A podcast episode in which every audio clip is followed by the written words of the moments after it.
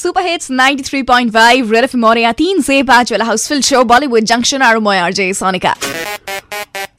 সময় এতিয়া ইণ্টাৰেষ্টিং চা behind the scenes of Bollywood এইখিনিতে শ্বেয়াৰ কৰি দিয়াৰ and you know' that behind the scenes of Bollywood film শ্বুটিঙৰ সময়ত বহুত কিবা কিবি ইণ্টাৰেষ্টিং বস্তু হয় and one of them is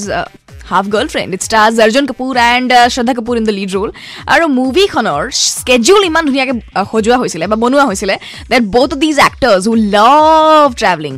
they got to travel a lots you know a lot of places basically and both of them actually had to मतलब एक north pole से south pole तक जाने का उनको मतलब मौका मिला इस पिक्चर के ज़रिए जो कि very recently they have you know confess in an interview they said thank you so much the makers of this film because we got to travel a lot so those are i think the perks of you know shooting uh, or i think working in the bollywood industry or in the film industry you get to travel so much